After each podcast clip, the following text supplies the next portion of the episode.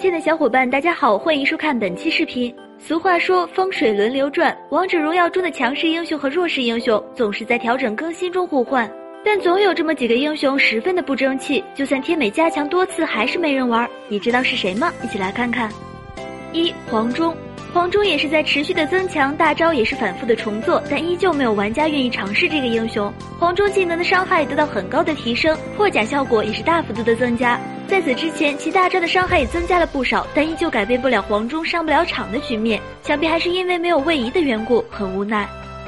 二米莱迪，米莱迪算得上所有法师中人气最低迷的前三英雄了。虽然他经历了好几次大幅度增强，尤其是近期的更新中，大招可以对防御塔造成伤害，但依旧没有改变自己上不了场、胜率较低的局面。同时，米莱迪也是被众多玩家嫌弃，就算上场了，多半也都是演员，非常的尴尬。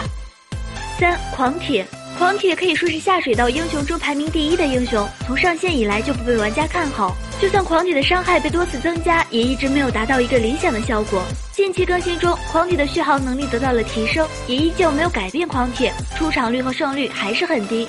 除了以上三个增强多次依旧没人玩的英雄，各位小伙伴还知道哪些也是如此吗？欢迎留言讨论。